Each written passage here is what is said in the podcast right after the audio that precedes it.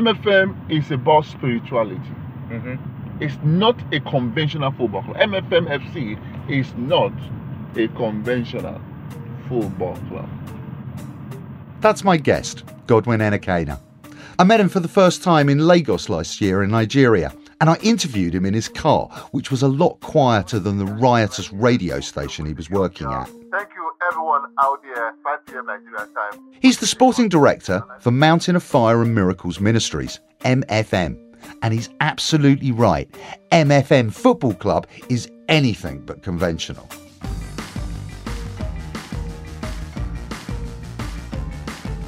I'm David Goldblatt, and this is Game of Our Lives. I went to Lagos to watch the football, but not the Nigerian football initially. The English Premier League has over 300 million regular viewers on the continent of Africa, and nowhere loves the Premier League more than in Nigeria. So I went to Lagos to meet the official supporters clubs of Tottenham Hotspurs, Arsenal, and Chelsea.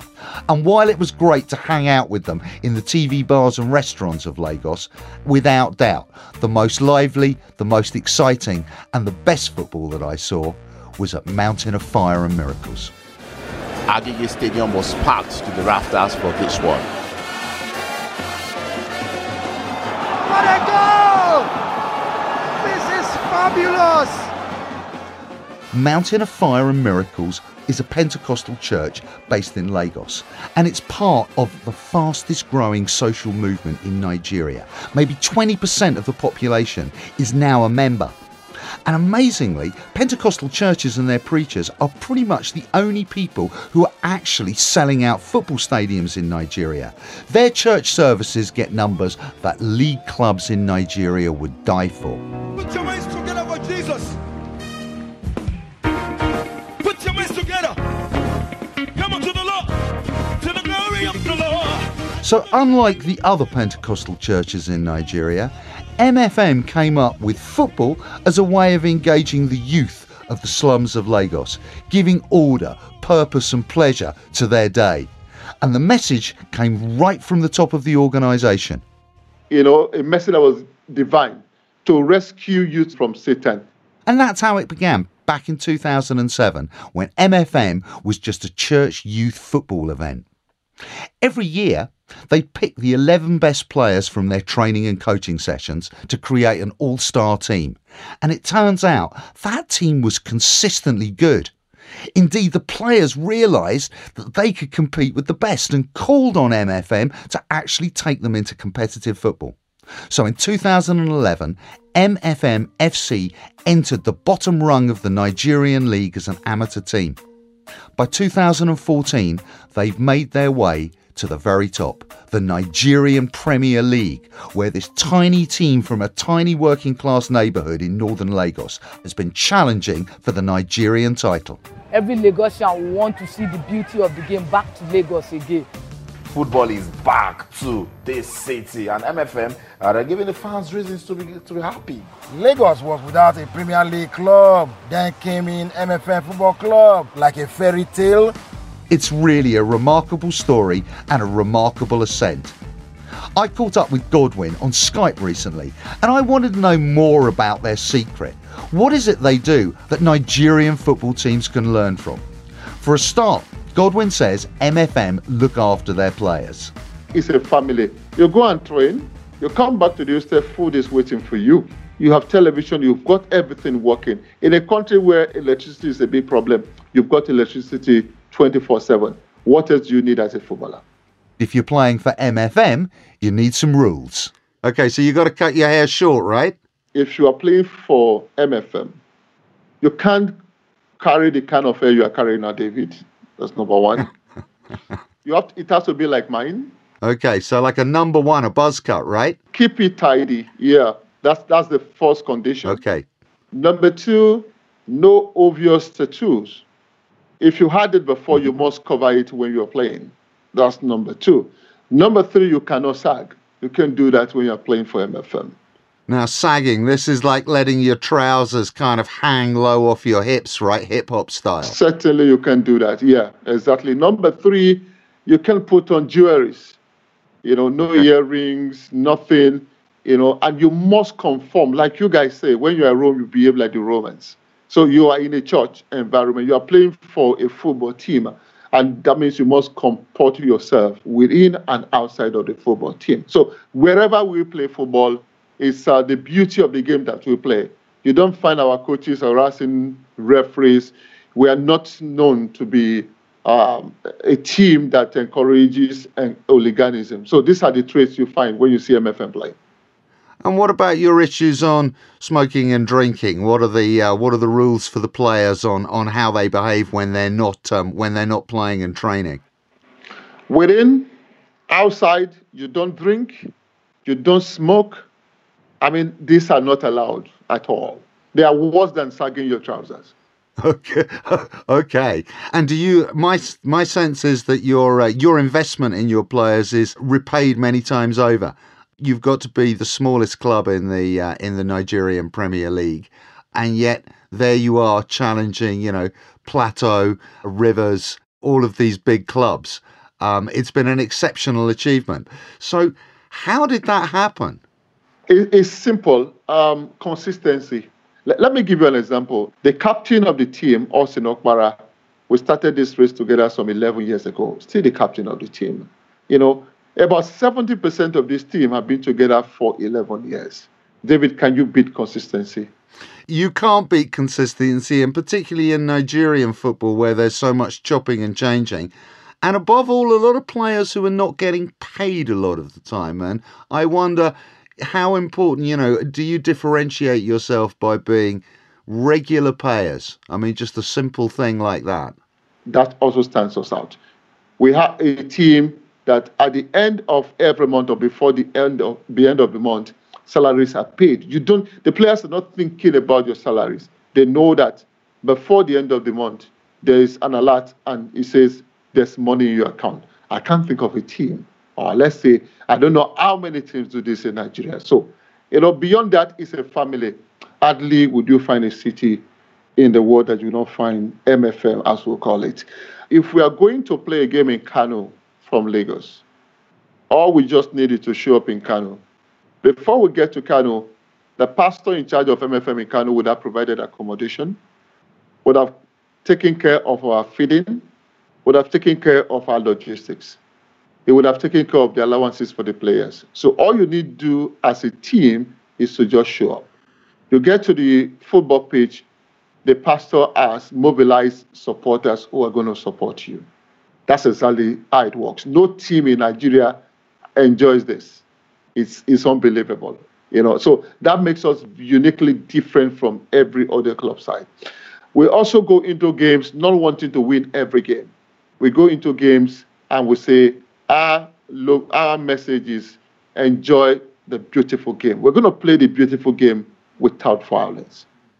You play in uh, the Agege Stadium, and Agege is a suburb uh, a neighbourhood in uh, in northern Lagos. Can you, for our listeners, just paint us a picture of what kind of place Agege is and, and what MFM is like on match day there? The Agege Stadium is a community stadium, less mm-hmm. than 5,000 capacity. So what, there's the, the, the ambience is unbelievable. You know, you have 1,000 people in that stadium. It feels like the Maracana. It feels like uh, the Wembley Stadium. That's the beauty of it. The Agege Stadium does not need any loudspeaker to have people come into the stadium. You know, um, Lagosians are also very glad. You know why? For almost two decades, we've not had Premier League football in Lagos. So that is also a big motivation for Lagosians to turn up every time. So we don't make too much noise. Again, I don't know about that, Godwin. When I went there, your crowd was making a lot of noise. What about your um your brass band and your uh, and your singers down in the cheap seats? Uh, a stadium is not a burial ground, is it, David? No, it's not a burial ground. So you must create some entertainment for those who came to watch football. So that's why we have our band that plays purely gospel tunes and the people, Muslims, Christians, they dance to these tunes. I wanted to ask you, um, it reminds me, what happens if you have a Muslim player who wants to come and play with you, or would you consider signing a Muslim player from a, from another team. I wonder how that would uh, that would work for you. Lovely question. Easy answer. We, uh, our MFM was not set up for MFM members. It's about helping the youth, not helping MFM youth. So it goes beyond the church. All you need to be there is to have what it takes to play football. And that is it. Okay, and as long as you stick to the rules, no problem. You must stick with the rules. When you are Rome, you behave like the Romans. Let me just take you back a moment.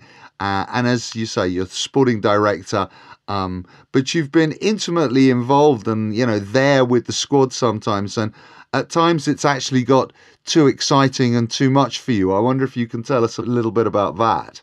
When you, the pressure gets to you, you don't want to fail. You know, especially when you're giving your all. You've done everything humanly possible. You know, I, I paint a picture of uh, the last game two years ago when MFM were fighting relegation. We had a last game to play at home against Ifeanyi Ubah, billionaires club. We needed victory. David, I don't want to go through that experience again. I died many times.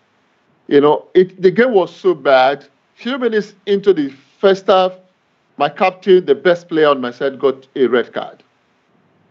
10 against 11, a game we needed to win. Then, miraculously, we scored a fantastic goal that there's no referee in the world who want to play with his job by disallowing that goal. then, second half, 15 minutes to the end of the game, we conceded a penalty. And when the penalty was awarded against MFM, I couldn't watch it. I went on my knees. You know, tears were coming out of my eyes. I was like, God, this is not my covenant with you. If this penalty goes in, MFM is doomed. So I couldn't watch. But thank God, my goalkeeper caught that penalty. And uh, the rest, like they say, is history.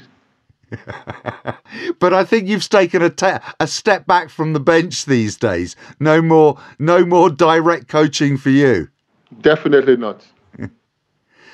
MFM is a um, is you know it's one of the bright success stories of contemporary Nigerian football. Everybody loves the little guy coming up to the top and then toughing it out with the big teams. But most Nigerians that I met when I was in Lagos would probably prefer to be watching Chelsea or Tottenham or Arsenal. How does European football and its ubiquitous availability on mobile phones and televisions in Nigeria, how does that affect MFM and, and what you're trying to do? David, this is one cankerworm that has eaten so deeply into the fabrics of our football. For instance, today we have a young man called Gino Lokosa. Gino Lokosa is the top scorer in the league in Nigeria. I just did a voice pop, you know, sample the opinions of Nigerians, you know, at random. I tell you, we spoke with seven people. None of them, they can't tell who Gino Lokosa is. You know why? Not, a, not one of them. we are play, we play 10 games every weekend. Only one of these games is on television. How do you get to know your players? So in Nigeria, you have to go to the stadium to go see games. Now, going to see F- MFM, you know, I can confirm is a great experience. No problems, no hassle, a lot of joy. But that's not always the case going into the stadium these days in Nigeria. Um, you know, we have. Uh, there are problems of violent crowds. There are problems of attacks on referees. And the record of the clubs, many of them, I think the majority owned by the state governments of Nigeria, do not have a great record on this. I wonder, is there any hope there? Or it, would the best thing be for, um, you know, more MFMs, more privately held clubs rather than relying on these regional governments? 17 clubs in the league in Nigeria are run by state governors. And uh, these clubs are more like um, PR. Yeah, that's word I was looking for. PR for state governors. So uh, let, us have, I mean, private, in, let's have the MFMs of this world. You know, the business of government is not to run club sites. You say they, the uh, the state governments use football clubs as a form of PR, but so does, you know, the Royal House of Abu Dhabi and Manchester City. And that, let me tell you, as you know, Godwin, is producing terrific results. Why do you think they they support clubs, you know, that are actually bad PR for them a lot of the time? What are they getting wrong? What don't they do? What do they not get right? What they are getting wrong is that um, the players are treated like civil servants. They are not treated like professionals. If a governor in Nigeria who cannot pay the minimum wage of about a dollar or something, uh, I mean, how is he going to pay a footballer about um, a thousand dollars? You know what I'm talking about? So that's the difference. The Abu, Abu Dhabi guys we're talking about, for them is business first and foremost. Yes, massive PR. You have to get the business side of it very right for you to have the PR that you want. So that is the difference. Here is no business. For the Abu Dhabi guys, it is business and PR. Nigeria's governments might be a disaster at football, but Nigeria itself continues to produce the most incredible body of football talent.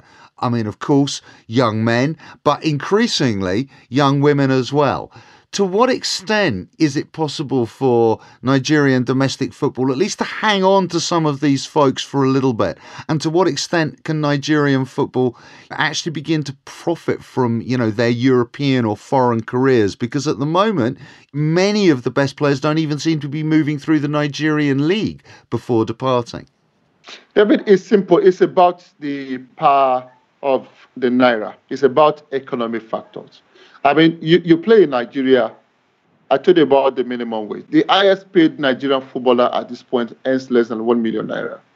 You cross over to somewhere in Sudan, you earn 10 times that amount. You're earning 10 times more in Sudan than you would in Nigeria. This is incredible. Nigeria, the biggest economy in Africa. It, it's a fact. I mean, because, like I said, 17 clubs in the league in Nigeria are run by government. So, what do you expect? The economy is not good at this point. We have our challenges that we are dealing with. The governor cannot pay civil servants. He's looking for money to pay wages. So it's from that same pulse that he's going to pay footballers. So that's where the problem. That's why sometimes you find out that players have not been paid for six months, seven months, and what have you. That's the bottom line. Uh, it's, it's not entirely wrong for government to run football. I mean, uh, if you want to host the World Cup in Nigeria, there must be guarantee from government before FIFA will allow Nigeria to host. I'm talking about security. I'm talking about funding. I'm talking about stadia, everything, just telecommunications, and the private individuals cannot provide this. So you can't wish away government from, you know, running football or sport in Nigeria. The point is, run football professionally, leave the PR side of it, deal with the professional side of it, and PR will come naturally. How do you feel in this context then when, you know, Nigerian celebrities, particularly the rappers, but also the politicians, I'm thinking of Obasanjo's uh, vice president, you know, are tweeting about Arsenal or Chelsea or Manchester United. What is it going to take for them to start tweeting about MFM or Plateau United or Kano Pillars? David, we will get there a step at a time. The most important aspect for now are three. The first one will be professionalism. The club should be run professionally. Number two, let us have TV in our league. Let Nigerians get to see our games on TV. I'm sure you remember the young man, Sikiru Olatunbosun of MFM, that scored a goal that was adjudged the best for a 07 days, the world over by the CNN. I broke the internet three three passes all in the air and then that volley at the end of it there wasn't a better score goal scored anywhere on the planet that week. David imagine if that game was not on television. Sure. You don't you don't get to see him. Deal with the economy. Let us have a, a good economy. Everything will be right. Let's look a little bit to the future. It's fantastic news that this year, 2018, the Super Eagles have qualified for the World Cup. What's the mood in Nigeria about uh, the prospects for the Super Eagles this time around? Before we talk about the prospects, I'd love to talk about the first time in a long while that our beloved Super Eagles of Nigeria qualified to play at the World Cup with, without Nigerians having to import calculators. We didn't have to calculate at all. Kept it nice and easy, no playoffs, no last minute points needed. Yes, it was lovely. Then we had a young team with a foreign manager, not a big name manager, but a man who had proven on the pitch that is as good as the best coaches you can find anywhere in Africa and even in the world. And his name? His name is Gernot Rohr. Uh huh. Gernot Rohr, yeah, from Germany. Had his things in Gabon, you know, as a coach, came to Nigeria from nowhere. You know, Nigerians felt like, who is this man? Where is he coming from? We have bigger names. But it's proven to be one damn good coach. Yes, like I said before, we have a young team. We have a matured John Obi Mikel as captain. We have Victor Moses playing for Chelsea Football Club. We have Ndidi Wilfred, a, ma- a young man who plays week in, week out for uh, Leicester City Football Club. You know, so there's confidence that we can do something what we've never done before at the World Cup. I mean, this belief was given a bit of fillip after defeating Argentina 4-2, you know, in Russia. I mean, that, that tells us that uh, Russia will be good hunting ground for Nigeria when the World Cup comes around. It's exciting. You've got a great team. You've got a great qualification. You've got a coach that works. You've got a bit of continuity, but you've still got the NFF in charge, the Nigerian Football Federation.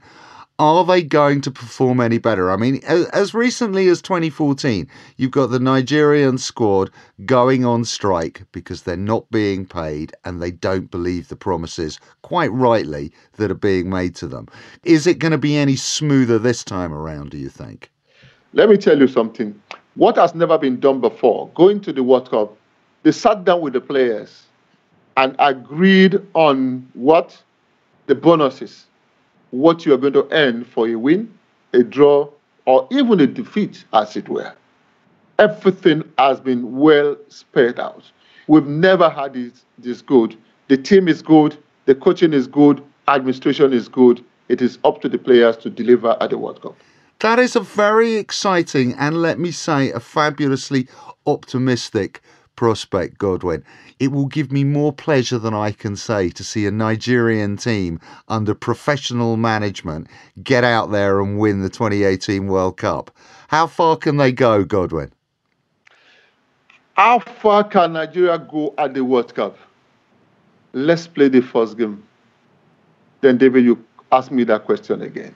Okay, I'm going to hold you to that, Godwin. And after Nigeria's opening game in June 2018, I'd like you to invite you back on the show for a discussion. I want to hear all the news from Lagos and how the people are responding.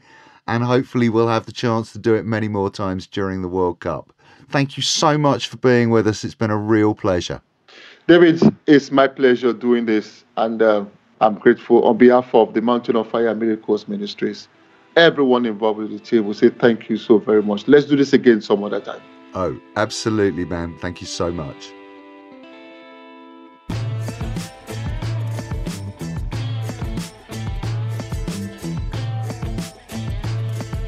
Godwin Enakhena.